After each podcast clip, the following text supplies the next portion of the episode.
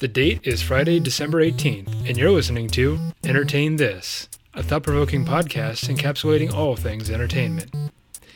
In this episode, we'll keep the holidays rolling as we discuss a film called The Polar Express. And we've all been good this year, but we seem to have mixed feelings about whether this film belongs on the naughty or the nice list. So ride along with us on this journey to the North Pole and enjoy.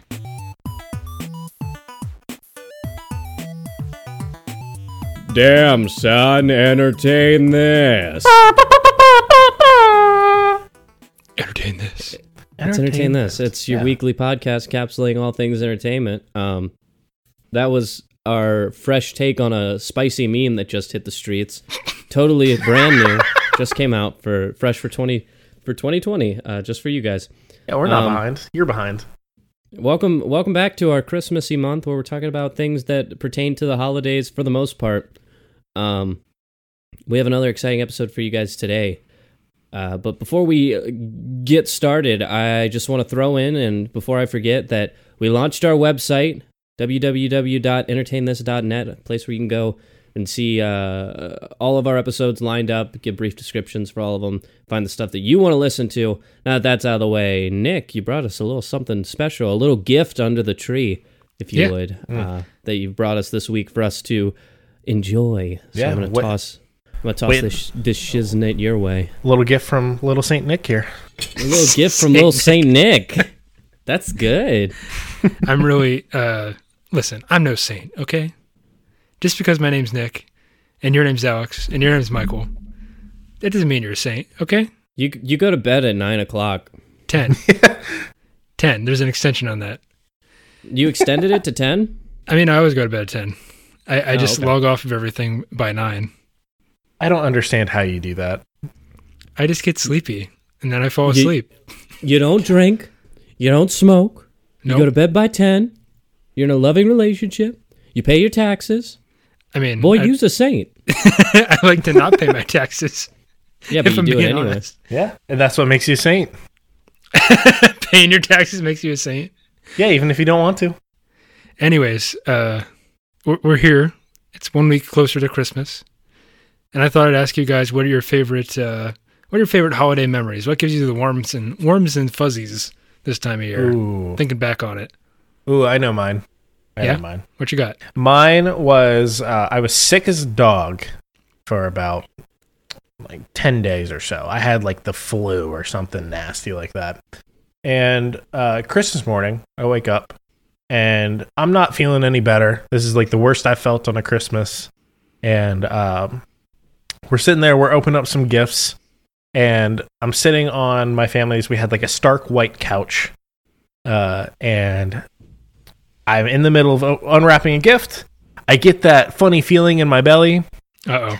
and my mom goes and grabs a lid to like a tiny little lid that was about like an inch deep, uh, and holds it under my mouth, and I end up vomiting, completely missing the lid, vomiting all over my mom and the couch. No. And from that moment, I had not felt better in weeks. That's your favorite memory? Oh, I love that story because I was like, I've never felt more relieved on Christmas than ever. Is that one that your family tells over and over again around dinner time? One hundred percent. Something we think about with every Christmas. That's perfect. Yeah. Yeah, totally. It's totally uh totally cool. nice nice dinner conversation. Mm-hmm. Um I think that my tradition's more broad. I don't have like a memory, but like I have just I, I mean like I have the memory of uh every Christmas morning uh, my grandparents coming over to our house just for that morning and then us going over to their house later on in the day to meet up with the rest of the family. Mhm. And just like that personal time that I got with my parents and my grandparents when we were all just sitting around and uh, experiencing Christmas together is something that like I cherish.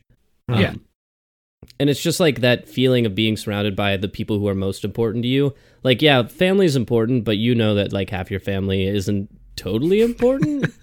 Yeah. but the ones that like are the ones that are really important, like your your grandparents and your parents, like just having them there and um like I I'm gonna cherish that for a long time. I still have like my DS that I got for one of these Christmases, and like I got excited because it was like the first one that came out with the camera, And when it came out, it was like, oh shit, this has a camera. That's crazy. Uh, but now everything in its mother has a camera. Yeah. but I have pictures from that very like that that Christmas that I got it with like my grandparents and my parents and us all sitting around the Christmas table having like breakfast.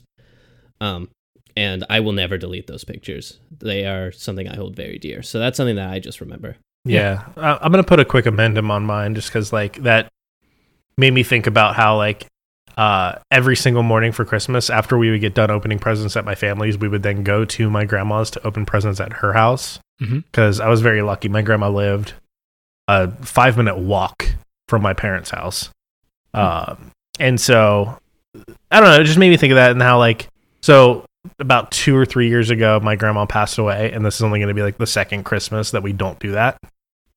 And it's like, damn, Christmas is awesome, but I, I guess it's because it's so awesome that Christmas is such a strong day for family that it makes you think about all your family, whether they're here or not. Yeah, I mean, uh, in tradition wise, like Christmas is about like giving and uh, like bringing joy to other people and seeing like the expressions on their faces as you're bringing them this stuff. So like that's something that's like super powerful. Is just like bringing that good, like good vibes, good energy into the world. Yeah. Um, and yeah, just to like add on to mine, both of my grandparents, like who are in those pictures, like passed when I was relatively young. So I'm with you, man. Like it's been probably like 10 ish years. I think in, uh, I think this year it will have been 10 years since the last time I've experienced Christmas like that. Yeah. Um, but it's probably one of the reasons why I hold that memory so dear is because I've like been without it for so long. And that really does like bring strength to it. For sure. Yeah. Um, yeah, just to just to throw it in because I forgot to say it at the beginning. Um, this is our Christmas episode. This is the Christmas episode. We are going to release an episode on uh, December 25th, but it's going to be more of like a New Year's wrap up kind of an episode. Mhm. Um, so so this is the Christmas episode. So get ready for your jingle jangles. That's what's happening for the next hour. I'm coming to town. Uh, well, I'm going to stay in this town, but I'm coming to a town. Okay. So it's almost time for me to put on my red suit and hop in the sleigh and deliver presents all across the world. I'm telling you, he is Saint Nick. Saint Thickneck. Mm. And uh, today I've got a real present for you. Oh Real shit, treasure. Santa can't fit down the chimney because he's he's a little Saint Thick, baby. This year, Santa's got that COVID nineteen. oh damn! Santa's Santa. got that cake. you thick. Oh shit, baby girl been eating cookies. Jeez. He does be eating those cookies though, and the milk. He be drinking milk. Um, so do I. So do I. hey, we all like cookies and milk. It's okay. Um, but th- this movie that I'm talking about today is is uh, it's on my nice list to, for starters, and it has all those lovely traditions that we know and love around it. Santa Claus, the elves of the North Pole, and even yes, the train under the tree, which is my favorite part. And I really like trains, as you know. Do you already know what movie this is? Because I'm not in the loop here. I think I know what movie it is. Okay. Guess what? It's I need about the wait more hints. More hints. Okay, more hints. We can go. We can go, mm, we can go a little more to that. Here, here, here's a hint. Train, Alex. Train. No, there wasn't a train under the tree Train. in that movie. There. Well, I don't know if there was or not. No, it was a bell. Oh, is yeah. We'll, we'll get to the bell. We'll get to the bell in a minute. Okay, so we are talking about We'll talk Tom about. Hanks's masterpiece. Tom Hanks's masterpiece called The Polar Express.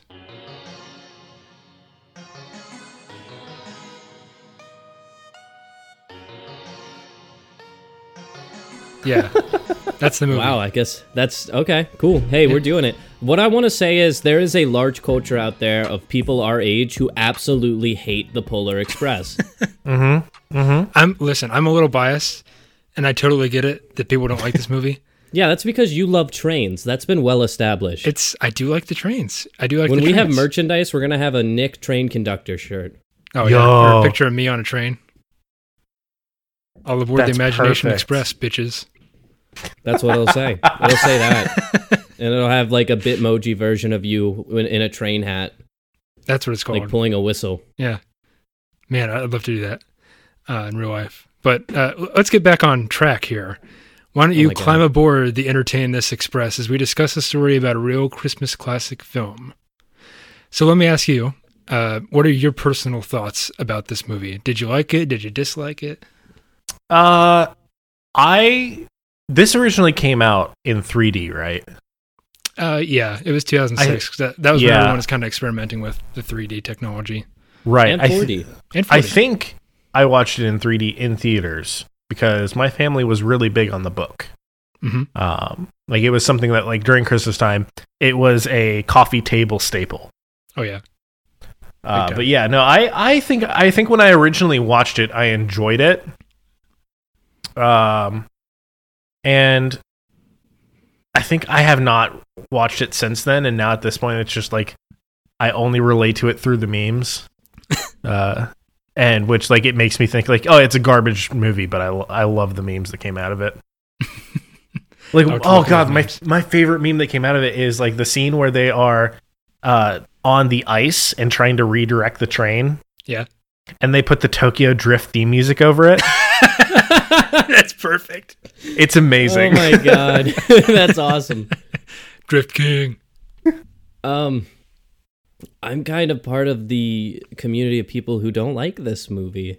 Okay, that's fair. Unfortunately, I am. Uh, I am part of that weird group of people who the animation style creeps them out. the ghost on top of the train was a little bit much for my, you know, eight-year-old self. It was. Um, I don't like the. It feels like uh, it was made in the game Bully. Like it was captured in the game Bully. Like the running animations are pretty similar, which is funny.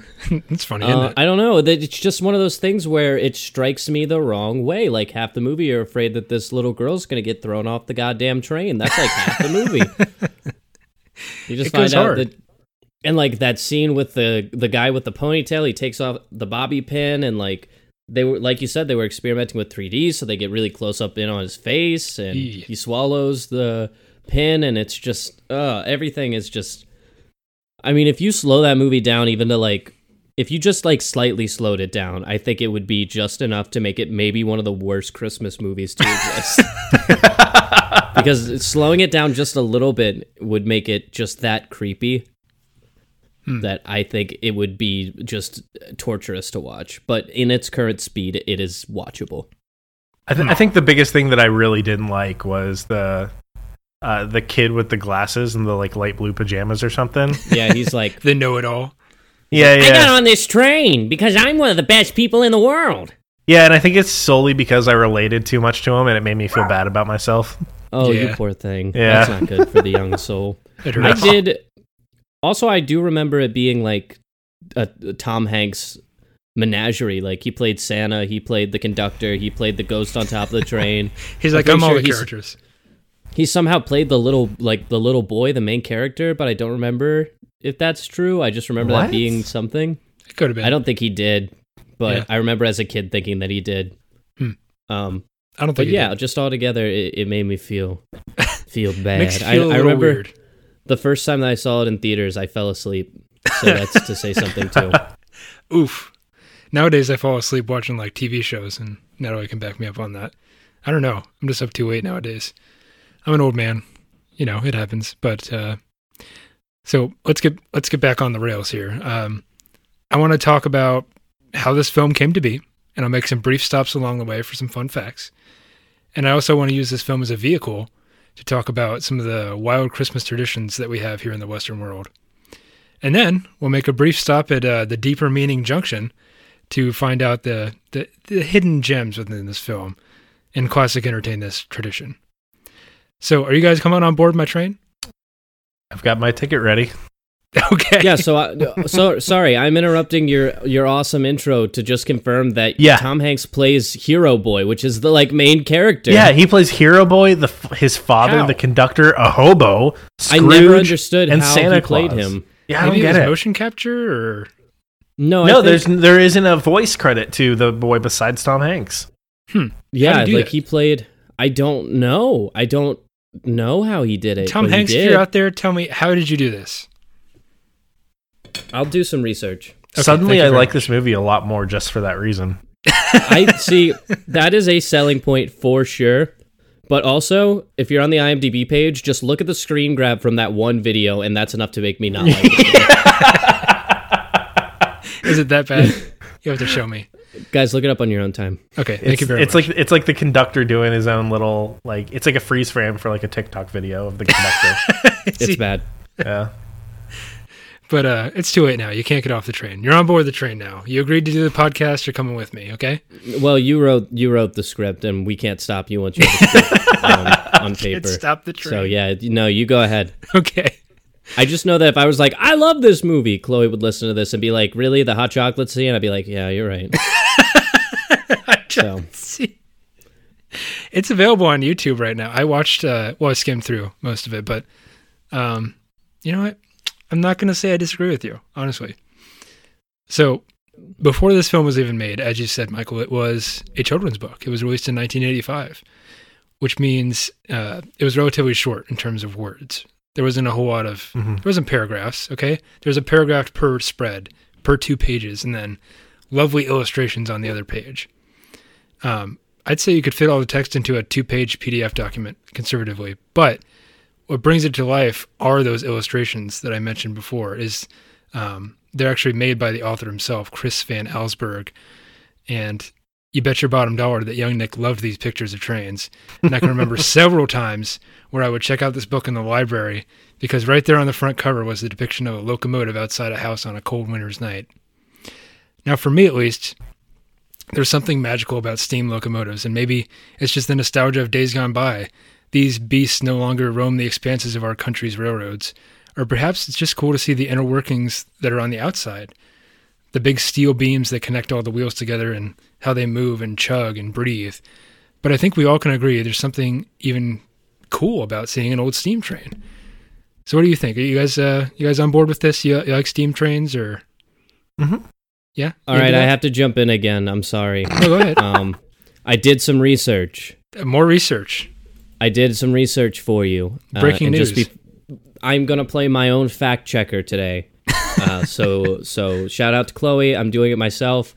Uh, Tom Hanks played the adult narrator for Hero Boy. That's it. So Oh, Hero okay. Boy grown up was Tom Hanks. Somehow the kid though was played by two different celebrities.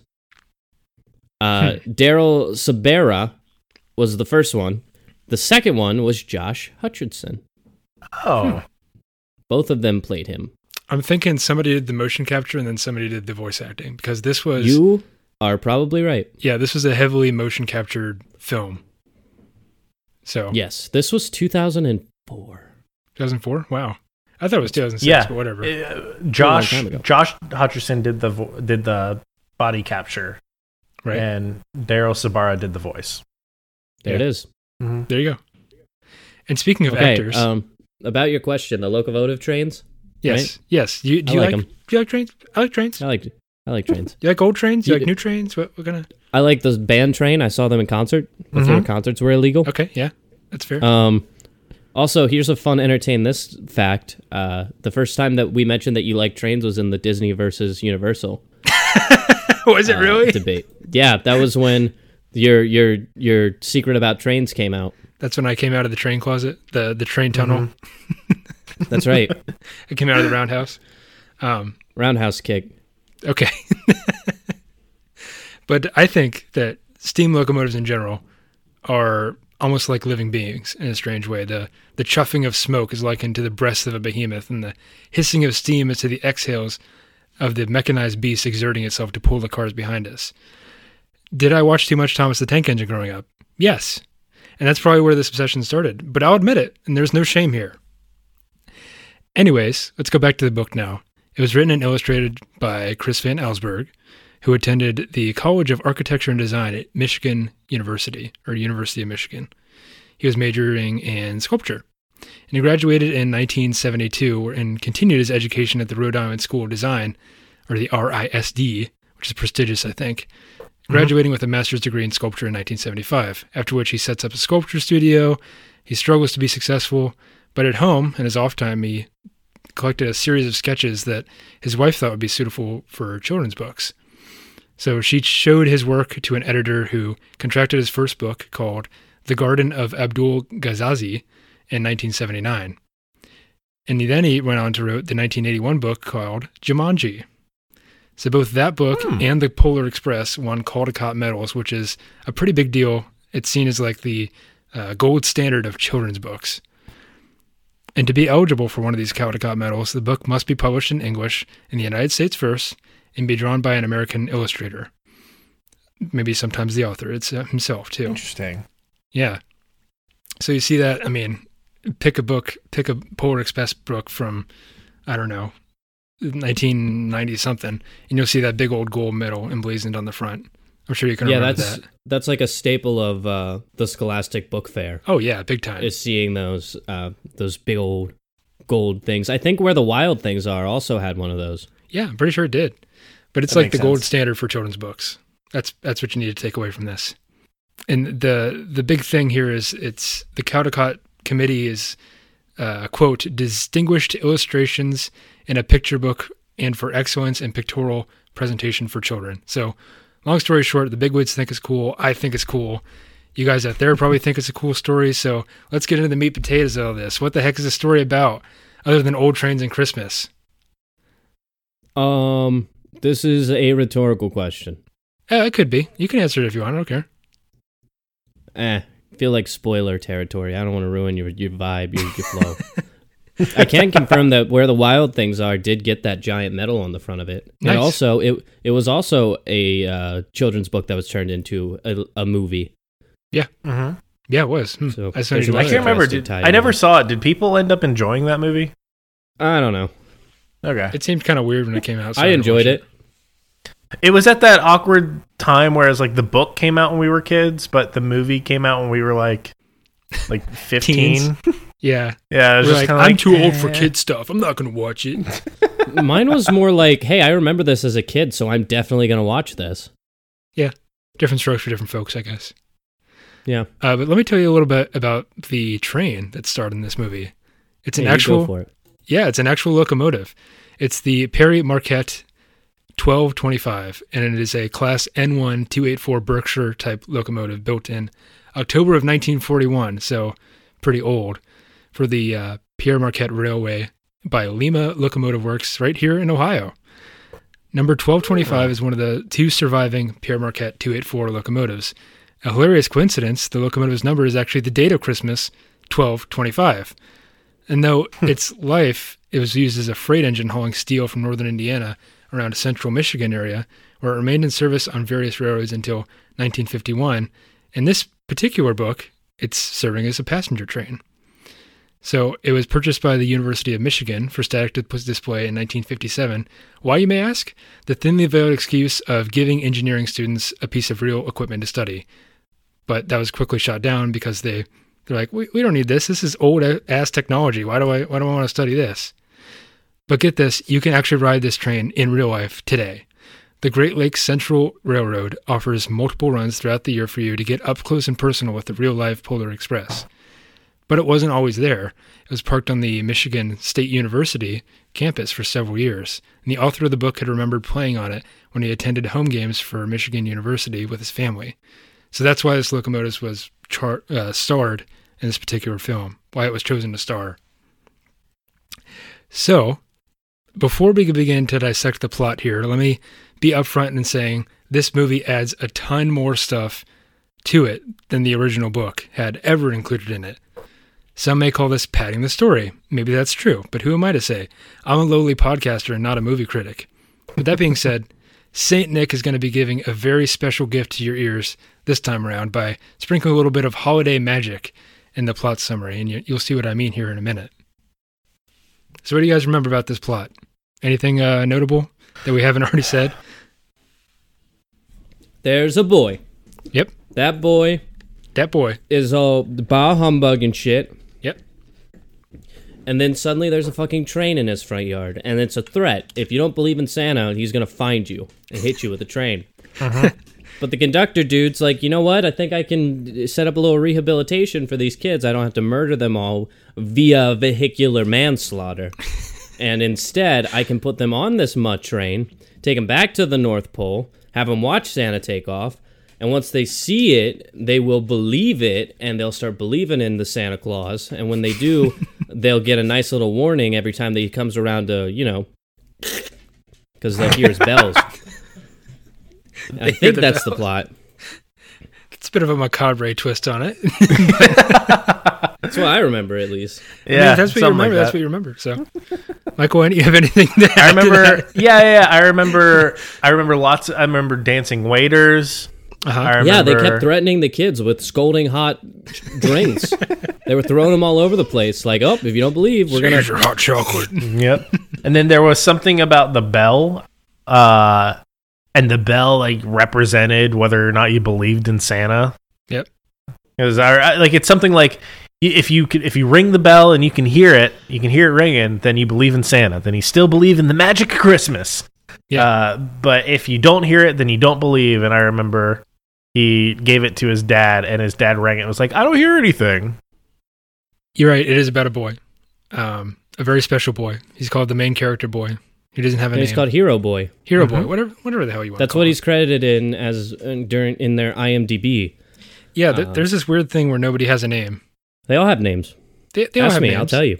Yeah, there's Hero Boy. There's Lonely Boy. There's the know-it-all boy. They got They all. names. They. This is literally a movie about dem boys. Them boys. We them boys though. We dem train boys. But uh, th- so the plot begins, right? We have the opening scene of the night before Christmas Eve. The boy, who is skeptical of the existence of Santa Claus, is struggling to fall asleep, and he witnesses a steam locomotive arrive on his street, which is a personal dream of mine. And if it actually ever happened, I'd be very excited. But he goes outside in slippers and a bathrobe to examine it. And while on his way downstairs, you see the typical Christmas decorations that we've all come to know and love. But what is the deal with bringing a dying evergreen indoors and stringing lights on it? Hmm? Let me tell you. Before Christianity was even, either even conceived of, people used to bring evergreen boughs into their homes during the winter. The greenery reminded them of the plants that would return in abundance soon. Speaking as somebody who gets a little sad during winter because it's all gray outside here in Ohio, I can totally appreciate that. But gradually, this tradition subsumed into Christmas celebrations in Germany after people decorated evergreen trees in their houses and called them paradise trees as a reminder of the biblical story of Adam and Eve. So this tradition spread as immigrants did, but the practice really took off when word got around that the uh, Queen of England, Queen Victoria, decorated a Christmas tree as a nod to her German husband's heritage. And by 1900, one in five Americans had a Christmas tree in their house. So pretty cool, right? Can I tell? Can I tell you guys a joke that I wrote once that you're gonna have to take out of the podcast, but you can like leave in this part and your guys' reaction to the joke? okay, we'll bleep it out. Okay, here it is. Yeah. No, you're right. Ooh, He was. that's dirty rotten. That's dark humor. Check out that episode of the podcast. Sorry that you guys didn't get to hear the joke, but I really don't want there to be internet We don't- we don't evidence want- of me saying that. We don't want the There are a couple of there are a couple of jokes in my repertoire that uh, I think are hilarious, but I would never tell anyone except my most trusted peers. Michael, you've heard both of those. I have. I've heard. God, your other one, I am never gonna forget. It's pretty good. Yeah. Was it the one where you wrote a play about the thing that is bad? Yeah, no, that's it. Okay. Yep. Yeah, we, we won't. We're not here to talk about that. We're here to talk about Christmas, you guys. Yeah, Nick, you've heard both of my terrible jokes before too. that's good. that's good. Yeah, we're here to talk about Christmas. While we're at it, while we're at it talking about Christmas trees and bad jokes, why don't we go ahead and explain stonkings or stockings? Sorry, Hanging One up of your the- socks. that could be it. One of it. One of the Doesn't most- that just doesn't that just come from like the idea that people were out in the cold and snow and their like feet would get wet and their socks would get wet, Yeah. so they would hang them by the fireplace to dry, and then just one they would wake up and there'd be shit in them. yeah, They'd be like, "Oh shit, magic fairies put shit in my shit." Magic Fairies put stuff in my uh, sweaty stonkings that are hung by the fire to dry. It's like, ooh, I guess I'll, I guess I'll eat this, but ugh. One of the most plausible explanations for why this became a tradition was the uh, the habit of leaving out shoes with hay inside them on December 5th, which is the eve of St. Nicholas's feast day. Mm. Lucky children would discover that the hay they left for St. Nick's donkey had been replaced by treats or coins when they woke up the next morning. And there's a side story of how Saint Nick dropped three gold bla- balls down a chimney, and they landed in sto- socks hung up to dry by the fire. So that might be an explanation of how hanging your stonkings up by the fireplace got started. People just wanted gold from Saint Nick. Saint Nick was actually a real person, by the way. He was, um, Yeah, yeah, yeah. he was a third century Greek bishop, I believe. Um, and then later on, Mm. he he did some miracles apparently, and, and that's how he became a saint in the Catholic Church. So he wasn't a small little claymation man who delivered toys to the boys and girls. No, unfortunately, he wasn't. I mean, that might be a representation of him, but that, we don't we don't have footage of this guy. Okay, He's magic. He's magic. There, there. He he has thought seven ways around every way that you're gonna. You know, if you think about it, It's magic. you know how on St. Patrick's Day in school we used to build like traps to catch leprechauns Right?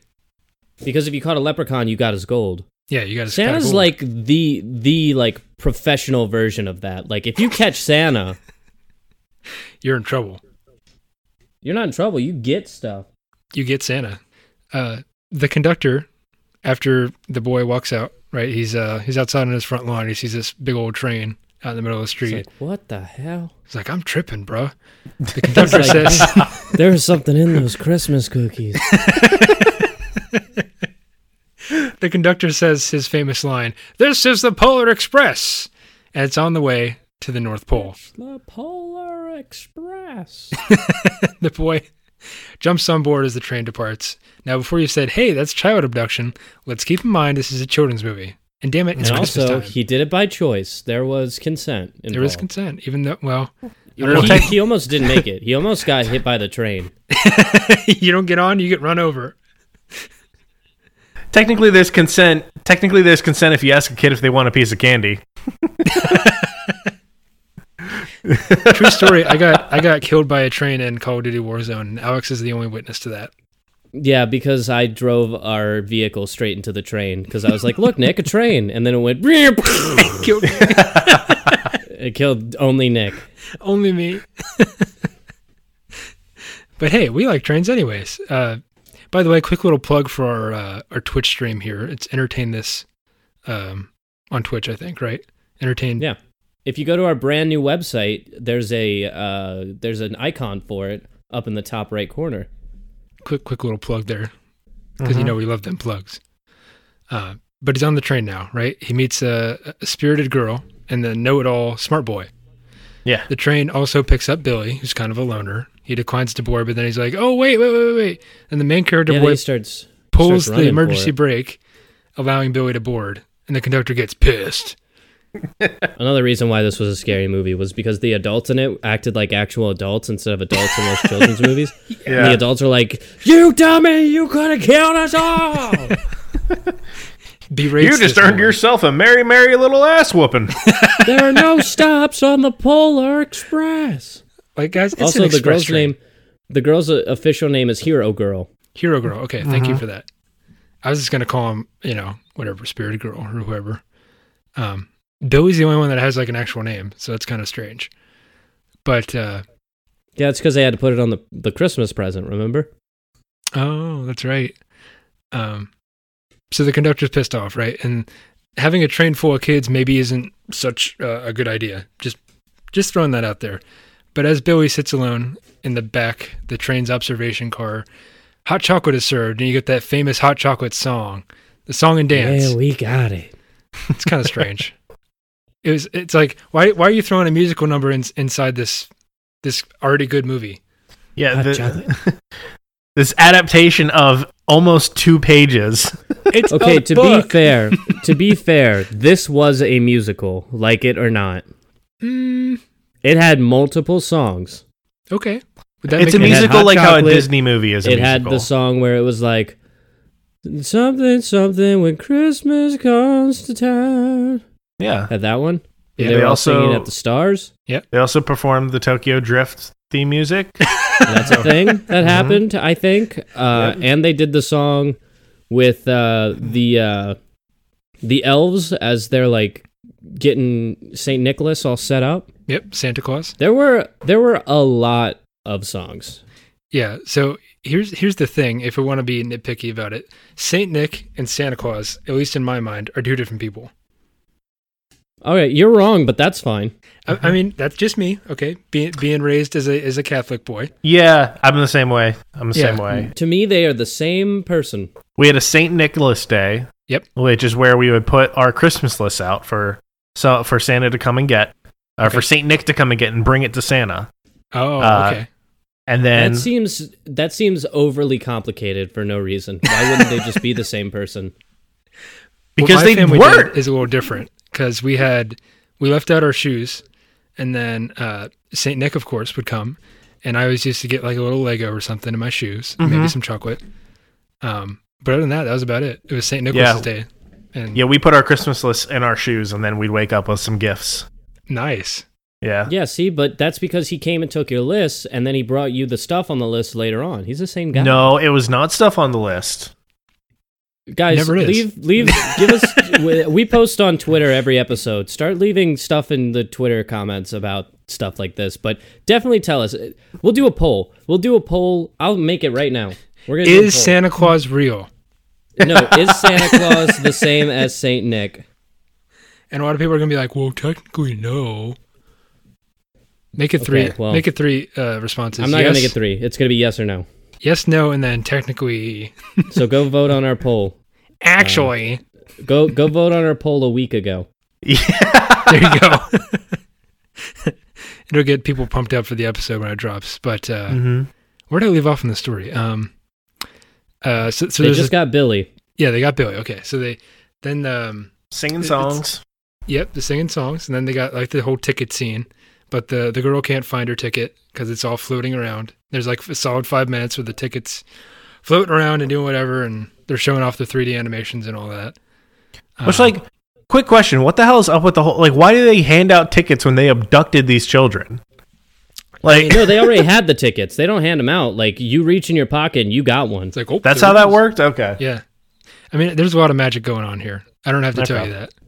But what's stupid is you can have you can magically get the ticket that you never bought. It just magically appears in your pocket.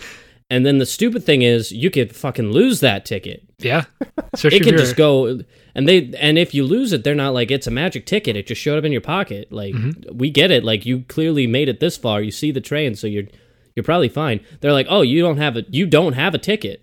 You lost your ticket. You never had a ticket. Yeah, Get they're like train." they kick you out right in the middle of like northern Greenland.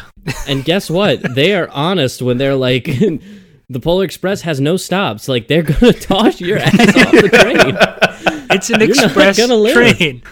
Don't you understand? Um, It's got one stop, and if you have to get off before that, then I hope you can roll fast because like tuck and roll. you're not gonna make it. No, but it's it's like the conductor seems to be obsessed with like the procedures of being a conductor. He has to say all aboard. He has to collect the tickets. He has to punch the ticket showing that, you know, you're on the train or something. That's you. That I'm the conductor? Yeah, that that that would be you. I was Okay. actually. Hey Nick, what's your what's your size? What's my size? Yeah. Like shirt size? Are we talking something else? Uh, general. Like if you were gonna buy you a uniform, Yeah, it'd Yeah. probably be medium. medium, okay, Yeah. You gonna buy me a conductor outfit? Cause that'd be pretty dope. maybe. All right, all right, I'm down for it. um, but uh, in, in the process, the hero boy is trying to get back this girl's ticket, right? So he he climbs up on the roof after they get ejected and all that. Um, I don't know what the conductor is doing with the hero girl on the roof, but they're up there for some he's reason. taking her to the front of the train. I, I know it's like why you why can't you just walk through the cars? I don't understand that. They have don't think you can get gateways. to it. They have gateways. I mean, they got the big coal tender that's blocking off the actual uh, locomotive cab, and you have to climb over that. So I can understand having to climb a little bit, but uh, anyways, um, uh, blah blah blah. There's there's some things. The the the, the hobo, the ghost hobo, Also Yeah, voiced by Tom him. Hanks. also played by He Tom Hanks. Thank you very The much. The spirit of Christmas. Apparently, yeah. Um, somehow the spirit of Christmas takes the form of a hobo on a train. It makes a little sense, I guess. But uh, the boy sits up there on top of the train with the hobo. He has a cup of Joe, some coffee, which I can appreciate. And uh, I don't know, they're just having a nice little conversation. Um, but eventually, the hero boy gets up to the locomotive's cab, which is which is where I want to be, if you ask me. Uh, the boy discovers that the girl has been made to supervise the driving the train, while the engineers called Steamer and Smokey replace the headlight and the yeah, front. literally they they were like, "You don't have a ticket? Well, I guess you're gonna have to work to ride." it's, it was the equivalent of, "Oh, you can't pay for this meal? You're gonna be washing dishes." you're going to be shoveling coal, uh, which they have to do, of course. The boy is uh, he's up there in the cab. He finally gets there and he applies the brakes, and the train stops when it comes across this herd of caribou that's blocking the tracks. The the engineer and fireman at the front of the train, they're like, "Oh, stop the train! Stop the train!" They're they're, They're hell, like they're- caribous. So it comes to a screeching stop. Um, in real life, it probably takes, I think, what's the figure?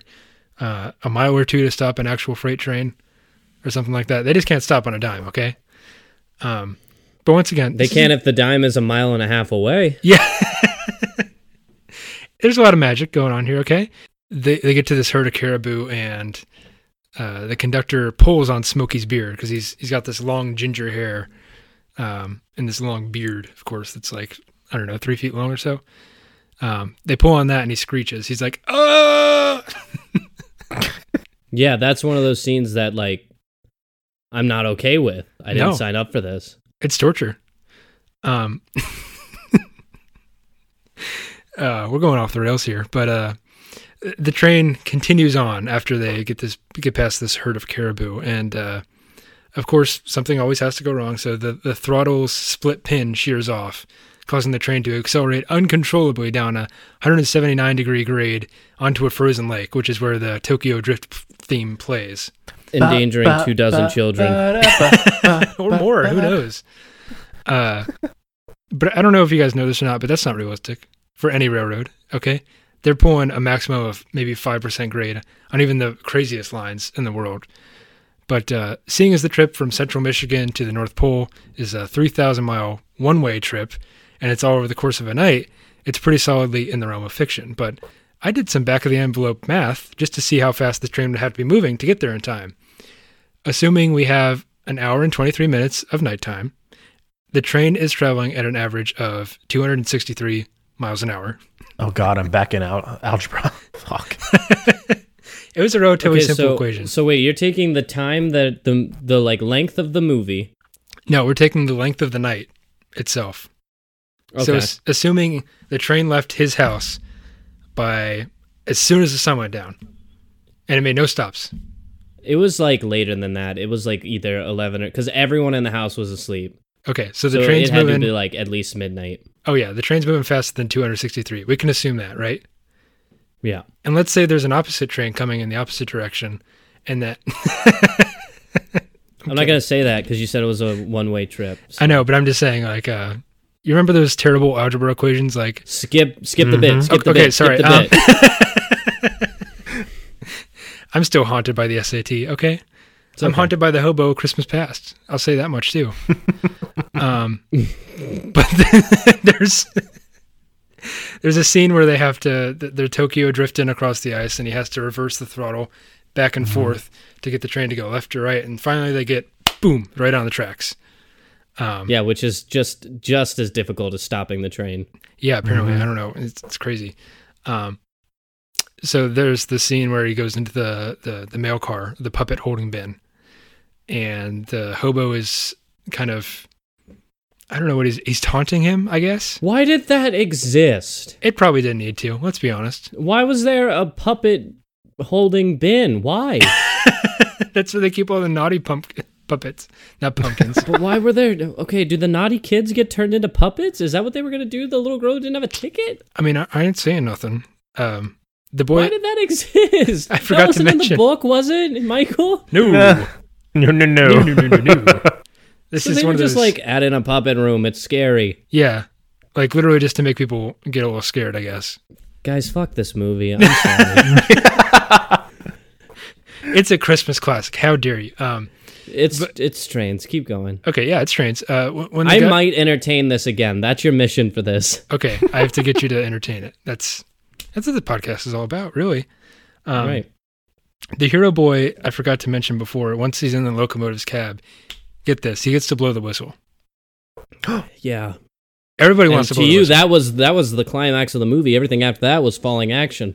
All I want to do is blow the whistle. Yeah. Yeah, boop. I don't know. Like Uh, once that happens, I can just stay on the train if you guys want to go see Santa. I'm just gonna sit here blow this whistle all night. I'm gonna stay it's here where and just blast the whistle. It's where the conductor sang to the hero boy, Can you blow my whistle, baby? Whistle, baby, let me know. but it's Tom Hanks. Remember that. yep. yeah, the Tom Hanks. How dare you? Uh, the train eventually arrives at the North Pole. The conductor announces that one of the passengers will be chosen to receive the first gift of Christmas from Santa himself. Um, eventually, the hero boy, of course, you know, he gets the first present.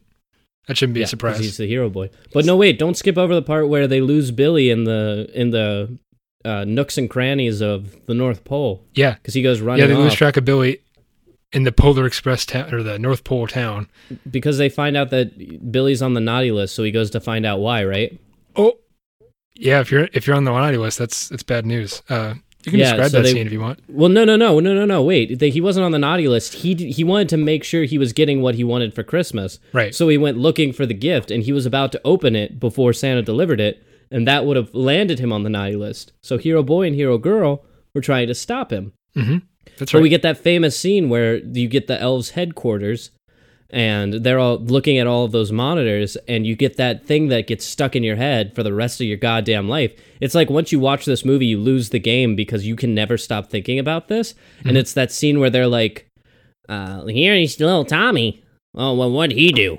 and You put gum in his sister's hair. You play it back." And he goes, I didn't do it. I didn't do it. I didn't do it. Uh-huh. I didn't do it. And they like walk away from the console with that playing, and you're like, ah! And I hear that all the time in my deepest accesses of my mind. Listen, he knows when you're sleeping. He knows when you're awake. He knows He if knows you've when been you bad or put good. gum in your sister's hair. So He knows that too. Uh, let's let's talk a little bit about Santa Claus. What, what's the deal with Santa Claus? Is he just some jolly old fat guy? Is he Saint Nick? I mean, I don't know. Where did these origins of Santa Claus come? Because he's a real guy, right? Well, the last Santa Claus fell off the roof, so then Tim Allen took his place. Yep. That's a different movie altogether. But uh, What? A Yeah, documentary. sorry. I'm sorry. Um, the modern character of Santa Claus is based uh, around the traditions surrounding. Capitalism. Okay, we can go there. We will you get go there. ahead. Um, the historical Saint Nicholas, of course, uh, who was a fourth century Greek bishop, as I mentioned before, and he's a combination of also him and the British figure of Father Christmas, the Dutch figure of Sinterklaas, who himself is based on Saint Nicholas, and some of the Santa Claus is also absorbed from elements of the Germanic deity Wodan, who is associated Whoa. with the pagan midwinter event of Yule and led the Wild Hunt, which is a ghostly procession through the sky. Sounds awfully familiar to a game we've all played before, right? Um, Manhunt? no, uh, Witcher, the Wild Hunt. Oh. But anyways, we all Is know it- what he looks it- like. Isn't Right? sorry, isn't Wodan? Isn't that also derived from Odin from Odin, Norse yep. mythology? Yeah. Who also captained the the the hunt. Yep. Yep, Okay. all the same guy. Wodan and Odin, I think, are like the same people pretty much. It's just a different name for the same guy. Um, It sounds so badass. Santa on his magic sleigh being pulled by a reindeer with like a bow and arrow, and he's like, "To the hunt!" For me, Wild it's more Hunt. like picturing Santa, like as we know him today, like riding through the skies, just screaming like "To Valhalla!" I love that too. Guys, Pretty Christmas much. is going to be so great this year with all this new information. I know. it's pretty. hey, you have cocktail party fun facts brought to you by Entertain This. Did you know Santa is a cannibalist? I didn't say that. Leads that, the great hunt. But we all know what he's look he looks like, right? He's a jolly old fat guy in a red suit. But why? It's solidified in the 1823 poem called "A Visit from Saint Nicholas" by Clement Clarke Moore, and I'm sure you've heard of it because it begins "Twas the night before Christmas," etc., etc. Ah. Yeah, the caricaturist, caricaturist, and political cartoonist Thomas Nast also played a role in the creation of Santa Claus's image that we all know and love Oh, today. I was right. Yeah, you were. It was a political statement about gluttony. Well, I mean, we could, All right, fine. Go ahead. maybe he was. I don't know. But uh, so eventually, here in the story, um, you, get- you get this: the car falls off the train or whatever because they unhook it, and then the boy gets home. The, the, he discovers that he lost the bell that Santa Claus gave him in the town square, and he awakens on Christmas morning to find the bell is actually within a present. Christmas magic. Yeah, because he had that that hole in his pocket that got ripped. Yeah, it's a it's a plot element in there. The the holy Yeah. pocket. Um, not to be confused with the Holy Bible, of course. Um, but he and his younger sister Sarah joyfully ring the bell while their parents, not believing in Santa, don't hear the bell and say that the bell. like, oh, sorry, buddy. I guess it doesn't work. yeah, yeah. The boy reflects on his friends and sister, eventually growing deaf of the bell over time, and as a reflection of their belief being faded. However, despite his old age, the bell still rings for him, as it does for quote, for all who truly believe. So that's that's kind of Can a nice I- little ending. I'd like to poke a couple holes in this nice ending. Yeah, go ahead. the cynic bah humbug that I've been this episode. I love Christmas. I don't want you to get me wrong. It's this movie that I that I have problems with. You're just a Polar Express Scrooge. You know what? That's true, and I'm sorry. I have to play that character. I maybe I love this movie. Who knows? But I have to play the character of uh, the audience members who don't like this movie. Okay, yeah, go ahead. and in doing so, here are a couple things. Number one, yeah, of course he's going to hear it for the rest of his life because he was on the goddamn Polar Express. he saw Santa.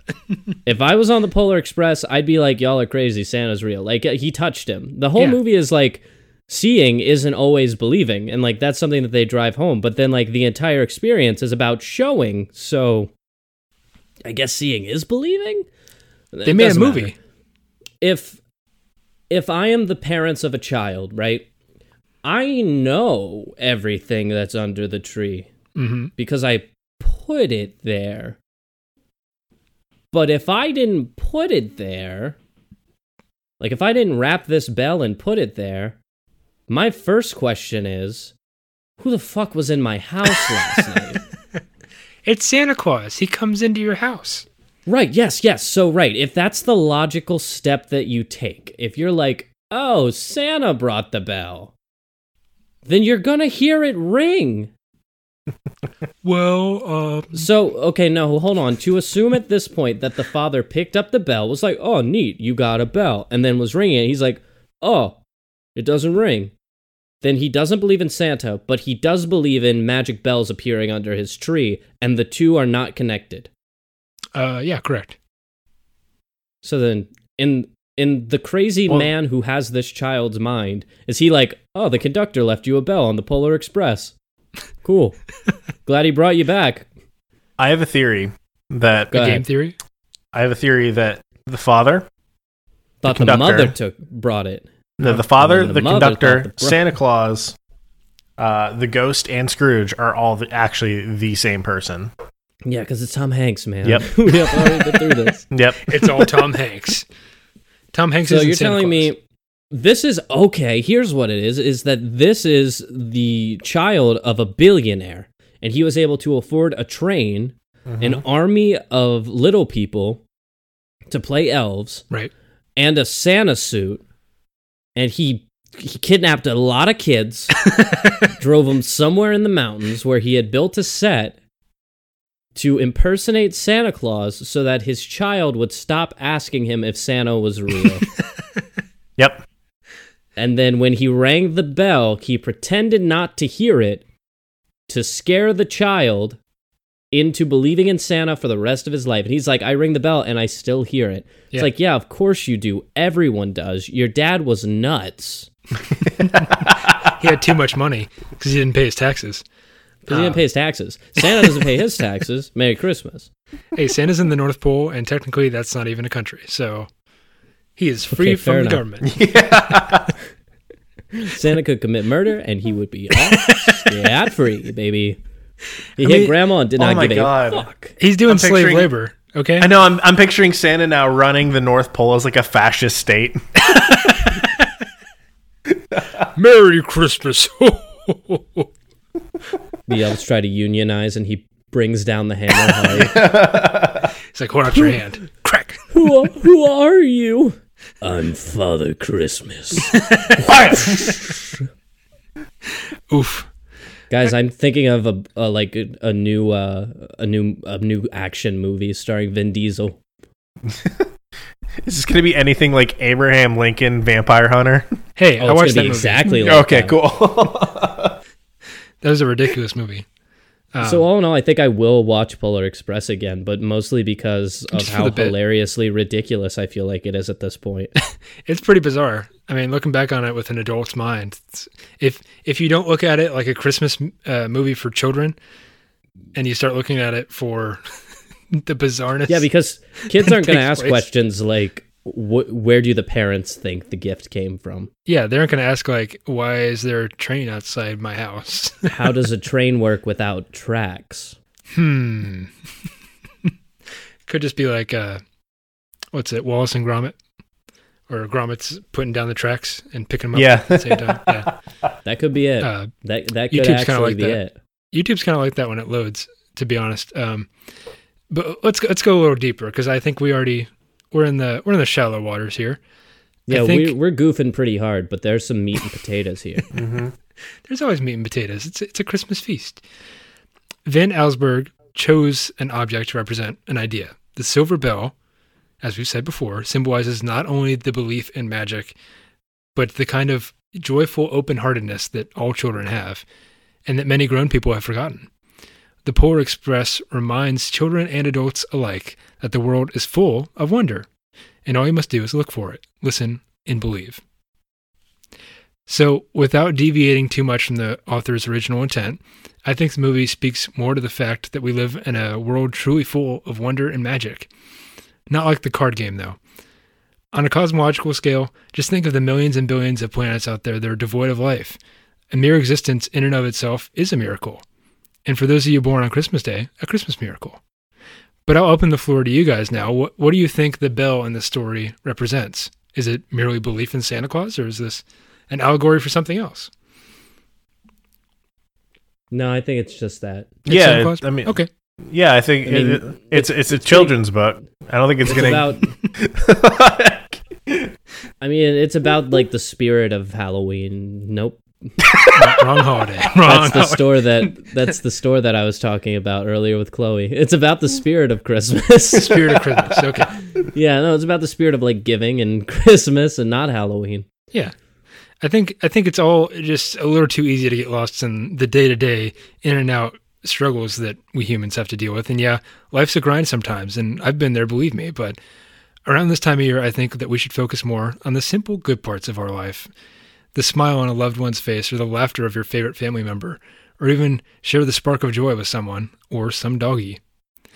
In this movie, Santa says the main boy, quote unquote, learns the true spirit of Christmas that lies within your heart. It's not about a jolly fat man or presents. It's about giving oneself up and thinking of only others and how to bring the greatest happiness to others. That is the true meaning of Christmas. But this system above this season above all else is about giving a little piece of yourself to others. What that means if is if it's gifts or if it's a simple act of just simply spending some time with people that you don't get to see often enough. Once again, I'm going to sound like a broken record here, but call your mom, okay? Call call someone in your extended family and wish them a happy holiday. It only takes 5 minutes and it means the world to them. So, whether you go watch the Polar Express or not, I don't care. Maybe you will. Maybe you'll find out all the cool memes that we've been talking about. I think it's an okay movie, but I'd stop short of calling it a Christmas classic.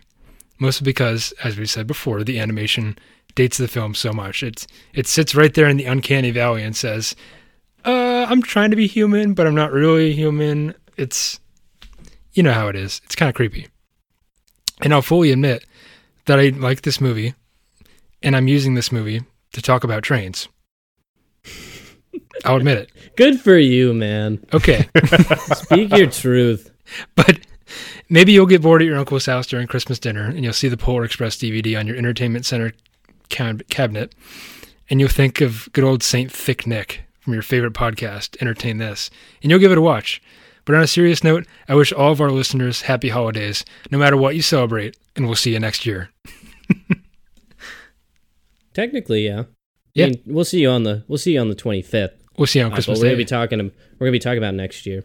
Yeah. Um, that was really nice. Yeah. Give sorry, the gift of sorry Christmas. that I sorry that I goofed on you so hard. but it, but you're right. It does have a very strong meaning. Hey, we need it.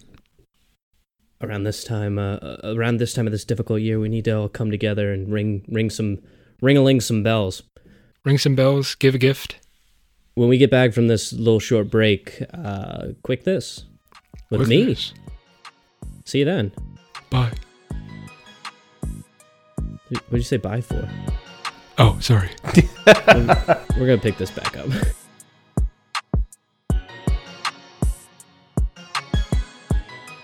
Hey guys, it's Chloe, occasional host of the Entertain This podcast.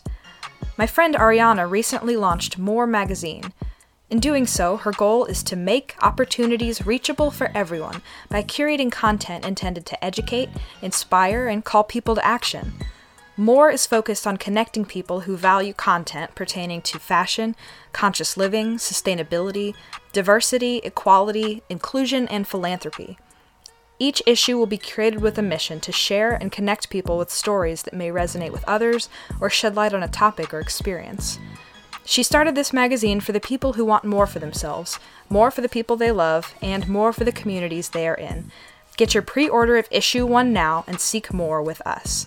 Visit moremagazine.org and check us out on Facebook, Instagram, and LinkedIn. Welcome back, everybody. Uh, this quick this brought to you by a YouTube video I watched this morning that pissed me off. That's right. We're getting back into the the heated valley of quick this, where I am enraged and ready to rant.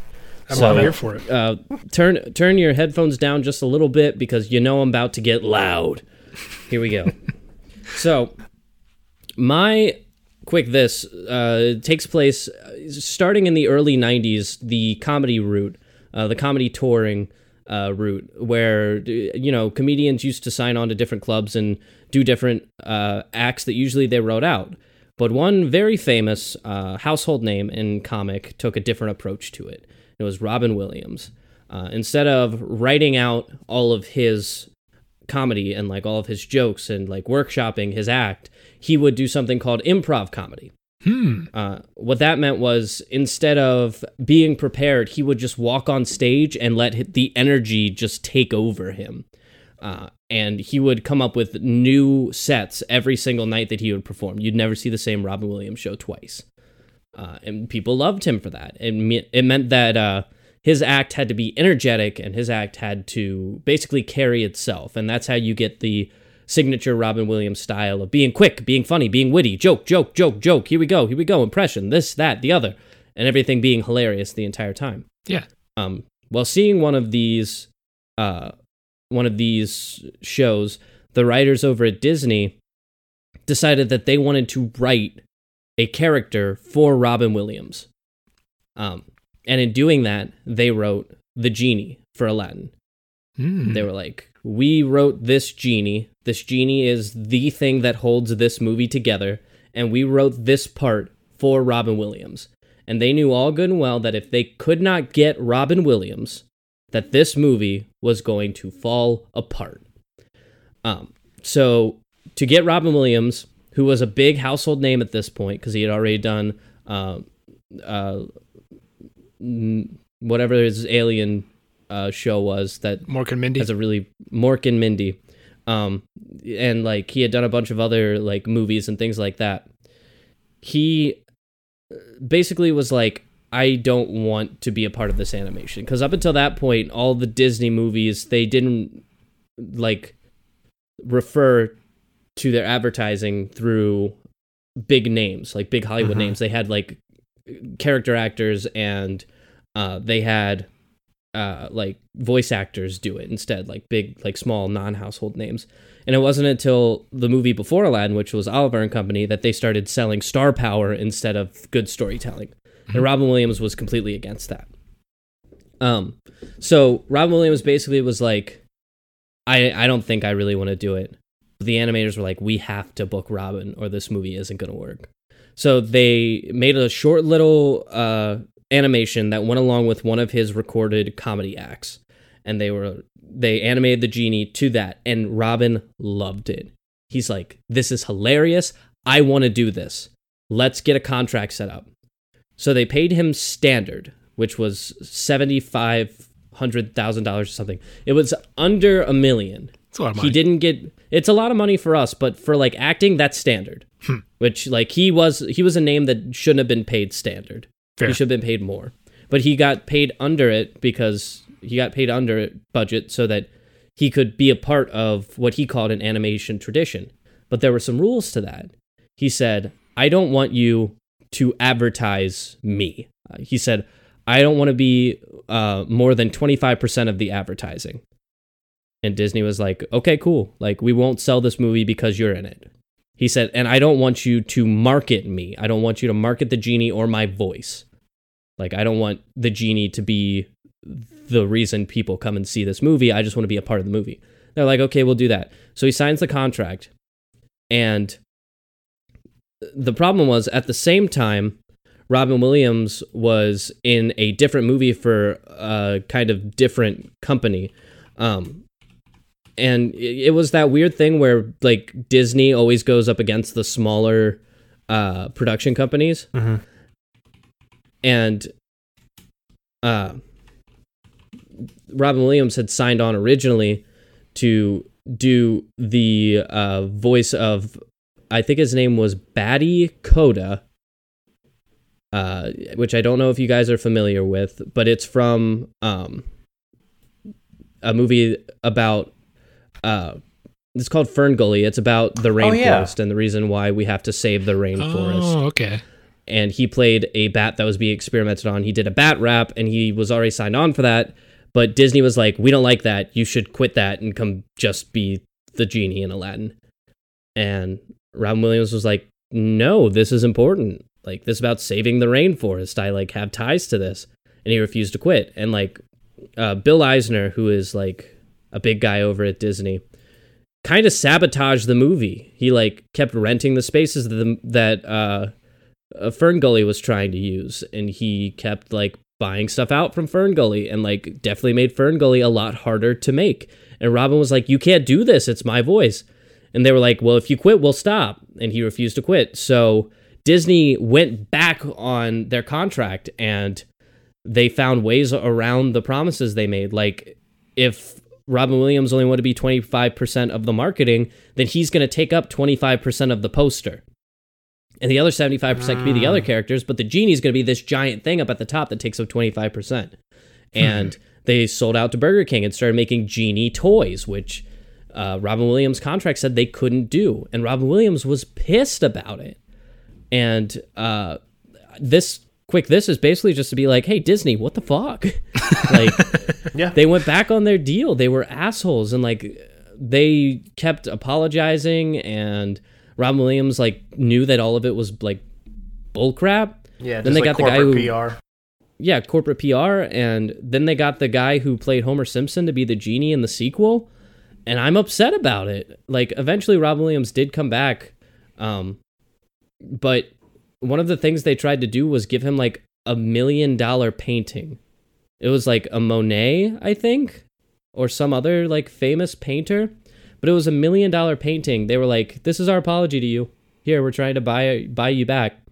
He was like, "No," and he like openly talked down about Disney, which is like great for him, and like I'm glad he did it.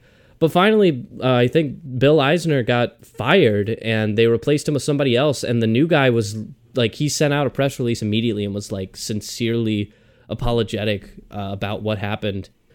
And like, finally, Robin Williams took the apology, and uh, he came back for Aladdin three, uh, and was Aladdin the and the voice King of of Aladdin. Thieves. Aladdin and the King of Thieves. Mhm. He came back for that one, and uh, everything was okay after that. And he went on to make like Flubber. He went on to make uh, Good Will Hunting, which was um, a Disney-owned studio that made that. Um, Excellent. but film. all of that is because of a real sincere apology that he got, not because he was bought back. And I have a huge amount of respect for Robin Williams and all of his work.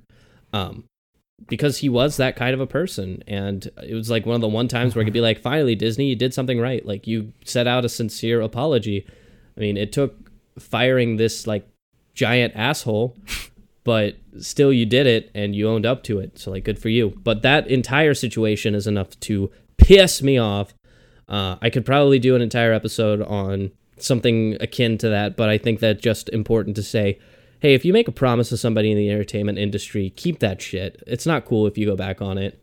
Uh, mm-hmm. And if you're Disney, maybe stop doing a lot of the stuff you're doing. Uh, that's all I got. Disney, maybe you should stop.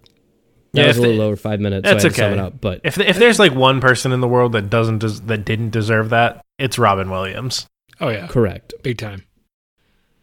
Man, I had no idea. Is it true that he didn't accept a salary for the first Aladdin?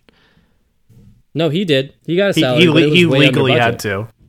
Oh, but it was way. To? Yeah, like it was way under what he was supposed to be paid. Hmm.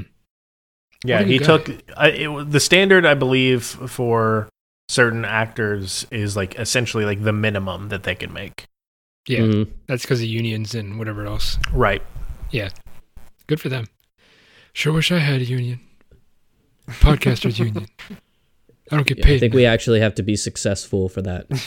Ah, uh, I see. I see. See, that's We're our working problem. on it. We have a website now. We do have a website. Third plug. Yep. Um, that being said, uh, thank you guys so much for listening to this episode of the podcast. We hope that you enjoyed the Polar Express. Uh, we hope that you go and maybe watch Aladdin if you feel like it, and pay a little respect to our boy uh, Robin Williams. Mm-hmm. Uh, God rest his soul. He is incredible in everything that he's in. Yes. Um, go check out our website that just came out. Uh, if you go check that out, up in the top right corner, you'll find links to all of our social medias, as well as a link that says "Listen Now," where you can find the rest of our episodes on every streaming uh, site available. Um, Chloe is currently taking anchor on setting us up a Patreon. Uh, and once that is completely set up and ready, maybe we start making some uh, some Patreon user only content. Uh, that's something that we can get in the works possibly that you yeah. guys can go check out. So check out our website, www.entertainthis.net, and you can find all of that stuff there. Be absolutely awesome if you went and check that out. Uh, if you do, click on those social media links, give us a follow, check us out. Um, thank you guys again so much for listening. We'll be back next Friday with a year in review. Uh, even though it's releasing on Christmas, it's going to be our New Year's episode. So Come and check it out. That's all I got. Happy See holidays. Happy holidays. Happy Hondo days. The merry bells keep ringing to a slow fade, and we're out.